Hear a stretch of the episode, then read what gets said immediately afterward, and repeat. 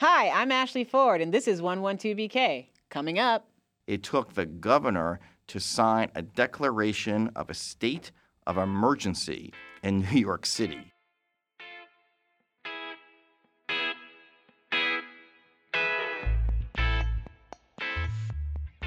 Hi, and welcome to the show. We've got a packed one today.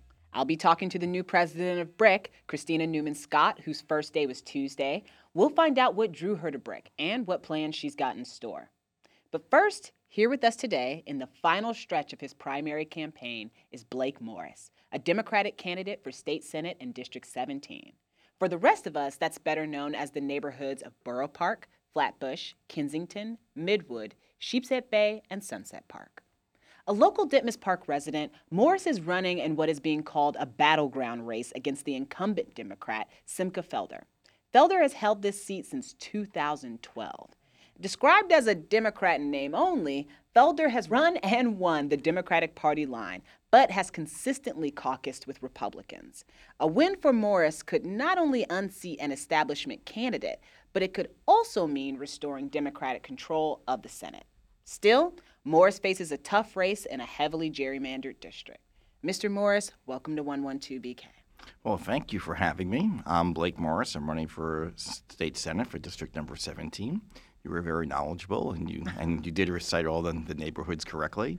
Yes, those are my neighborhoods as well. By the way, I'm not going to say which one, but I'm going to say I'm over by there. You're constantly being referred to as the underdog in this race, Blake. Um, Felder is an incumbent candidate who has been holding that seat since 2012. What mentality do you have to have to even run a race like this? Um, you have to have a mentality of waiting for six years to actually run mm. against um, against Senator Felder. So Senator Felder first ran in 2012 when the uh, district was first created, mm-hmm. and the day after the general election in 2012, he announced that even though he was elected as a, as a Democrat, he was going to conference with the Republicans and support the Republican conference to be in control mm-hmm. of the state Senate. And that's what he's done ever since 2012. So we were waiting in, in the 17th Senate district. We were waiting for someone to run against him in 2014 or for the party to, to kick him out of the party, mm-hmm. and nothing happened. And then I waited for 2016, and nothing happened. And then in 2017, uh, a bunch of people within within the district formed a community um, group mm-hmm. to uh, figure out what the issues are of why we don't have representation within our Senate district. And when we um, had met and had our discussions, we actually did not have any particulars about Senator Felder. You know, we didn't have a lot of um, facts about him. We just knew that he conferences with the Republicans, right. but didn't know what that really meant for the district, and mm-hmm. we wanted to find out more about him because mm-hmm. Senator Felder has never had. Um, he doesn't maintain a public schedule. He doesn't accept phone calls. He doesn't attend town hall meetings. He does not go to community events. Uh, so not so much a public certain as much as a public figure. Yes, more of a political a political, a political figure, a political figure, and not very much of a public servant. And the concept of being an elected representative mm. is a little bit, um, a little bit uh, removed from Senator Felder. I don't think he quite understands what an elected representative means. Mm-hmm. And you know, we met him. I was able to meet him once, and we had a quite a long conversation. Right. And basically, he feels that he can have his own notions of what's good for the district and what's good for the state and he doesn't really need to consult with anyone else. Okay, a huge talking point of yours was regarding the school zone speed cameras and Senator Felder's failure of getting them turned back on. Now that Cuomo and de Blasio and City Council stepped in, does that kind of take the wind out of your sails on this talking point? Actually, no, not at all. So it turns yeah. out, ever since that day after 2012, mm-hmm. uh, people who were concerned about Senator Felder within the district and – were aware that he was posing a risk to the district and he mm. was a threat to democracy within the entire state of New York. Mm. And as time went by, the the risk and the threat actually actually uh, uh, metastasized.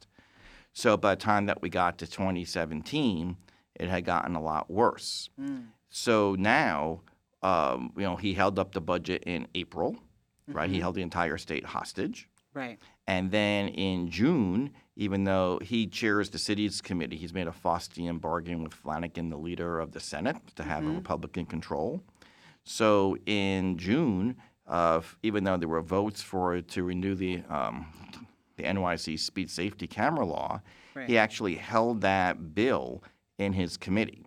And, and Senator Flanagan could have discharged that bill from committee, but because they had their agreement among themselves, he did not. So our New York City speed camera law died. Um, the Senate wouldn't take any action. The governor would not take any action. They exposed summer school students to the risk of speeders. Oh yeah. And now, because of Senator Felder's action, this is single-handedly um, killed off our New York City speed camera law. It took the governor to sign a declaration of a state of emergency in New York City. So we are now under a, an official declaration of state of emergency, and that is how the state can get around not having a state law regarding this issue. So to have the New York State Department of Motor Vehicles cooperate with New York City, and, the, and then the city council and the mayor signed signed the new legislation last, I think, Tuesday. Yeah. Um, so between the executive order of state of emergency and the, and the new city law, there is now we have a stopgap in place, so the cameras can now be turned back on again. But that em- state of emergency declaration is only good for 30 days. Oh my goodness. So every 30 days, um, it will depend on the will of the governor if he would like to renew the executive order. The Senate will not reconvene until January 2019, and hopefully then, when I'm in the Senate, one of the first first acts of business, the first order of business will be to renew our speed safety camera law in- in a permanent way and also expand the amount of cameras. There are 1,100 schools, eh, school buildings, I should say, in New York City. The legislation um, that was pending in the Senate, there were two, two actual bills pending in the Senate. One was to maintain the same number of speed cameras at 140, right. and the other was to like b- basically double or triple Mm-hmm. the number of cameras. So we certainly want to put the law back on a permanent basis. So no, can no, double- no, and double and no sunset provision this time, Right. and also we want to double, triple, if if not more, the Wow. cameras. Um, so Felder is an Orthodox Jewish man representing a largely Orthodox community. How do you, as a non-Orthodox progressive, make yourself an appealing candidate to the people in such an insulated community? So no one group has a majority. We only we only have pluralities in the 17th Senate district, Right. and there has been a lot of talk in the last six years about who Senator Felder actually represents. Most mm-hmm. people in the 17th Senate district would tell you he's not representing them, mm. and that would be accurate. And but if you listen to Senator Felder, he always said that he represents his community. He doesn't talk about neighborhoods. He never talks about the district.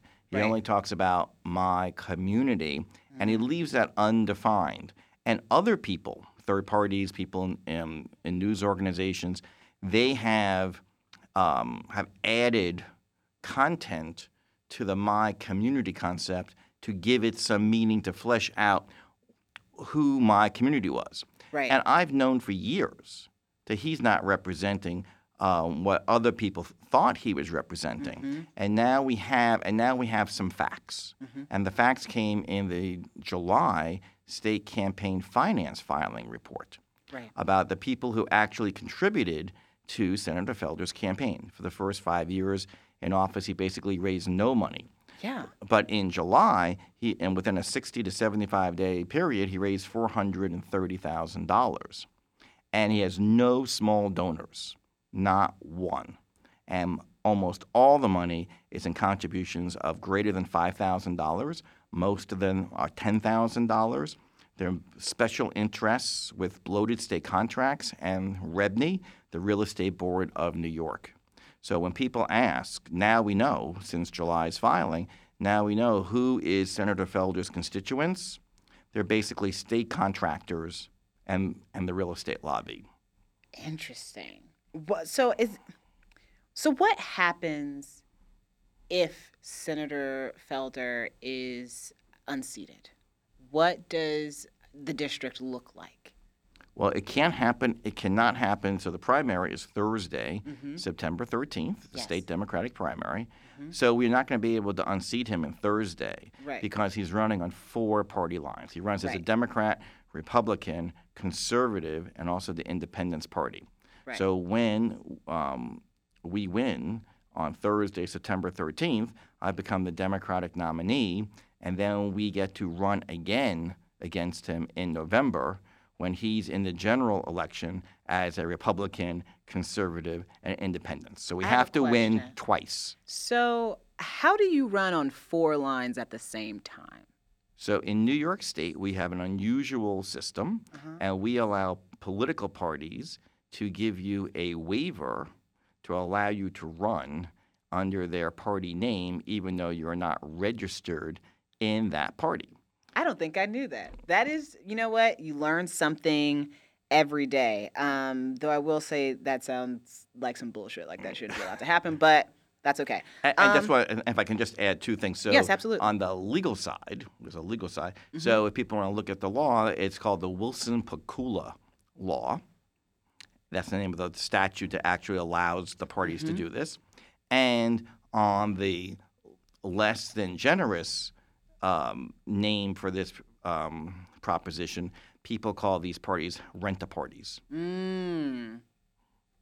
Interesting. Um, as a white male candidate, you seem like a pretty establishment choice. And given the excitement over candidates such as Alexandria Ocasio Cortez or Julia Salazar, what type of platform do you have to stand for in order to stand out?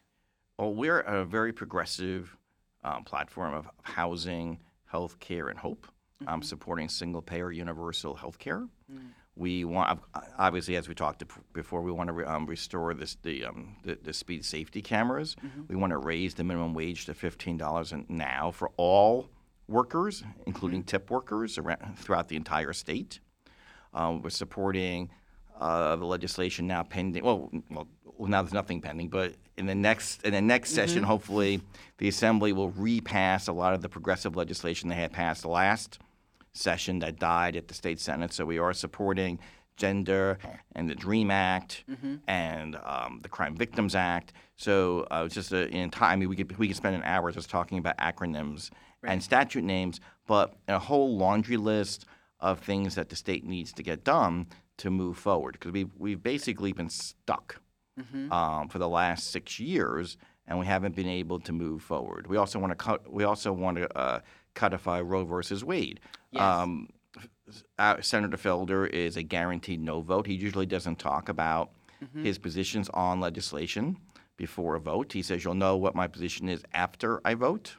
There's no need to know it beforehand. But the one time he has expressed his pre vote position is in codifying Roe versus Wade, and he's a guaranteed no for that. So there's a lot. So and and when we win in September and we win in November, we automatically flip the state senate. Almost all political pundits, wherever they're worth, say that almost all the incumbent Republicans are going to win. One can hope that that's not true, but but that is the prediction. And um, and all the incumbent Democrats are going to win, except for Senator Felder, who's basically a party of one, who's not re- Right. even though the man that has four political parties actually doesn't Didn't have one. actually doesn't even have one. Right. Well, thank you so much for being here. Oh, you're and certainly for welcome. you know letting us know what you're up to and what you hope to see for the future of New York. I appreciate your time. Well, thank you.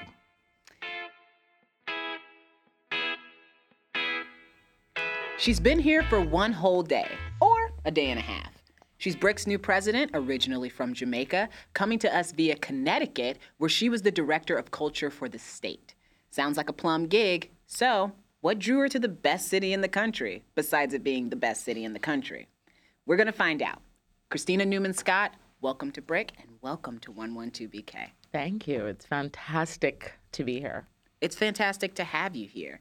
Let's talk about this job you used to have. Yeah, the- okay? the because one that right before. sounds amazing. So, uh, why'd you leave it to come here? What is it about us? Well, I mean, I mean Brooklyn I, it's funny. I was at a barbecue a couple years ago where this gentleman was talking about his son who lives in Paris, right? Mm-hmm. And his son's girlfriend, who's originally from Paris, anytime she wanted to say that something was super chic, she said it was very très Brooklyn. So I was like, what? So you know if somebody in Paris is like, oh, Brooklyn. It's it's it's the epicenter really oh, in my mind, and I'm sure of everyone that's lived in Brooklyn for a long time, uh, and not just now, forever. Of a kind of true mashup of the most creative people, most creative minds, and the kind of metropolitan city that um, I was just ready to be a part of. Yes. Well, what excites you about BRIC and living in Brooklyn? Because I mean, I can see why it would be exciting hearing someone from Paris call us uh, Yeah, Trey Brook, yeah, but Chic, here- which I love. Yeah. by the way, um, kind of makes me want to go to Paris now. And just right, right. Uh, but uh, in in addition Mm-hmm. to something like that, like now that you're here, Right. now that you're starting to integrate into this building Yeah. and into your role and Yeah. into this community, how are you feeling?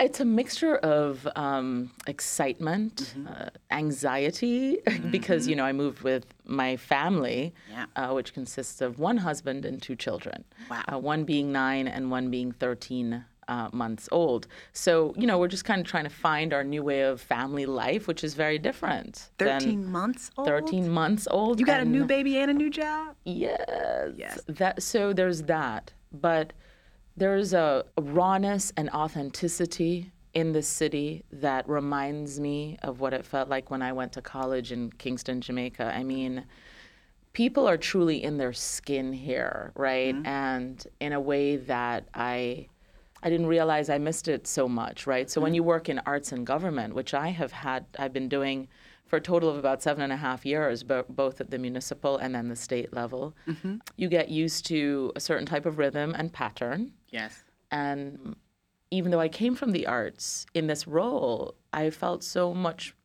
so removed from the arts in a way because I was funding fantastic things. Mm-hmm. I had great collaborators and partners, but I really didn't have the stickiness that I like in terms of true engagement Right. with, with creativity on the ground. Mm-hmm. And BRIC offered me that opportunity to really not only help create a long-term vision mm-hmm. that's I guess more kind of focused on program design and curatorial vision Right. right the big C not like specifically visual arts but you know and then also like empowering the people that do just phenomenal work here like Yes. you that are part of our world and our community And you know, this institution is four decades old. You know, the Yeah. building might be pretty new. Yeah, the institution is right. four decades old. Yeah. So, uh, what do you see as being your biggest challenge as a president, the incoming president of a place that's been running for this long? So there's a couple things. Uh, one is just really truly understanding what's happening here mm-hmm. and how it's happening,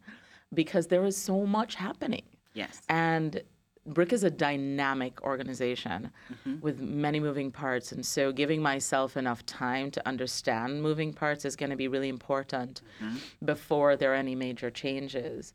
I think fundraising, making sure that we continue to diversify fundraising here. And I think that coming from a, uh, being a woman of color, being an immigrant, there are communities that I think that have been um, overlooked with people of color that have means, um, and even if they don't, that would like to be generous, and that we have long overlooked in in a lot of ways. In my previous life, when I worked in the nonprofit world, I rarely saw people that looked like me around the table for or lunches for conversations when it came mm-hmm. to kind of giving and philanthropy. And I have to tell you that doesn't mean that we're not out there. It's Right. just how much do you want to broaden your lens and be inclusive. Yes. And so I'm very excited about that because you know, and I don't think anybody tries to not include people. I just hmm. think you're accustomed to what you're accustomed to. And I think I'm happy to know that with my background, I bring a lot of people of color uh, that have been champions for me and that I want to bring into the fold and, and lean on them to help me make BRIC better. I love that.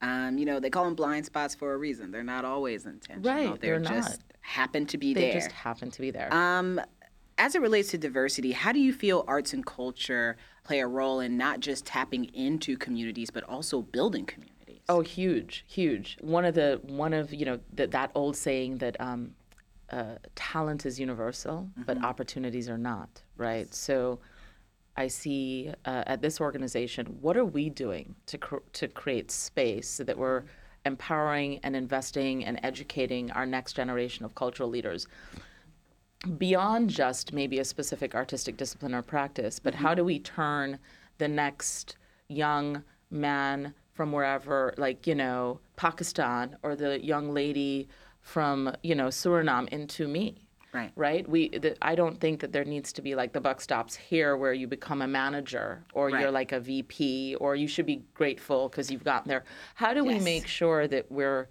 building a pipeline of leaders? You know, I think that's that's fundamental, and I did a lot of work in Connecticut to help to to help shift that and and move the needle on that because it's our responsibility. And I'm proud that BRIC is an organization that has an over 50% of color staff. We have one of the most diverse staffs, I think, probably in the nation. I'm just saying. Yeah. That's amazing. Yeah. And one and something to be proud of. We wanted to end with your grandmother's words. Really. Yes. Yes. She had a saying. Yes. What was that saying? what is you can't unfor. Talk to me about that. How do you draw inspiration from that? So that saying is a common it's a common phrase in the West Indies and I grew up hearing my grandmother use it and it's a phrase that I lean on and that kind of catches me when I I'm faltering and I that my faith is kind of being like a little shaky. It reminds me that I'm always where I'm supposed to be. Mm-hmm. That everything is in divine order mm-hmm. and that I need to trust because the universe is not blind Yes. right? And so th- that got me to where I am today. I mean, if you told me as a, you know, a painting student in Kingston, Jamaica, when I was like 19 years old or whatever, that I was going to end up being the president of BRIC in, I don't know how many years, 20 years or whatever that was, right? 20 odd years, I would be like, Yeah, like stop what? drinking, Right. put that bottle down, find an AA. right. And this is where you are. This is where I You know, am. my grandma used to say something very similar, you know, and I know that they mean exactly the What- same thing. what did she say? What is for you is for you. Yes, exactly. And I think you know it is. We all, we all. It's a com. It's a saying that we all kind of we understand, and it feels like home. And I really do believe in the power of faith in that way, and and daring greatly, and believing that you're gonna the world when you put something out there. The world is gonna- trying to bring it to you. Yes, Yes. yes. Kristina Newman Scott, thank you so much Thank you. for talking with us. And I can't wait to see what's going to happen here at BRIC under your leadership.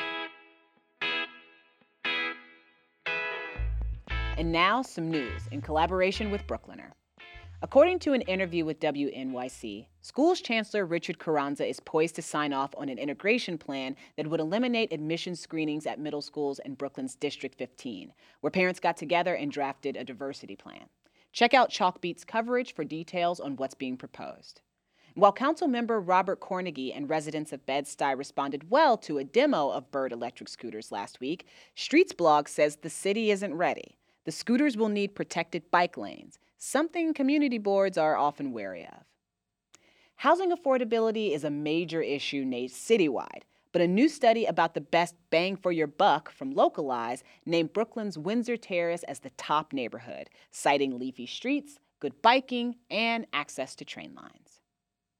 And while the mayor signed a law in 2016 to help the city collect outstanding fines from developers, a recent court case in which Jared Kushner's company owes $500,000 in fines led to a revealing discovery. The city has hardly collected at all, with about 1.5 billion in fines still outstanding, which is interesting when you think about how many people end up spending a lot of time in Rikers on trumped up bail charges. If you'd like to learn more about these stories, please check out Bklyner. That's B K L Y N E R dot com. And that's the show. Please join Jarrett Murphy tomorrow when he talks to Martin Dilan, who's trying to keep his state Senate seat, but faces a tough challenge from a Democratic Socialist candidate.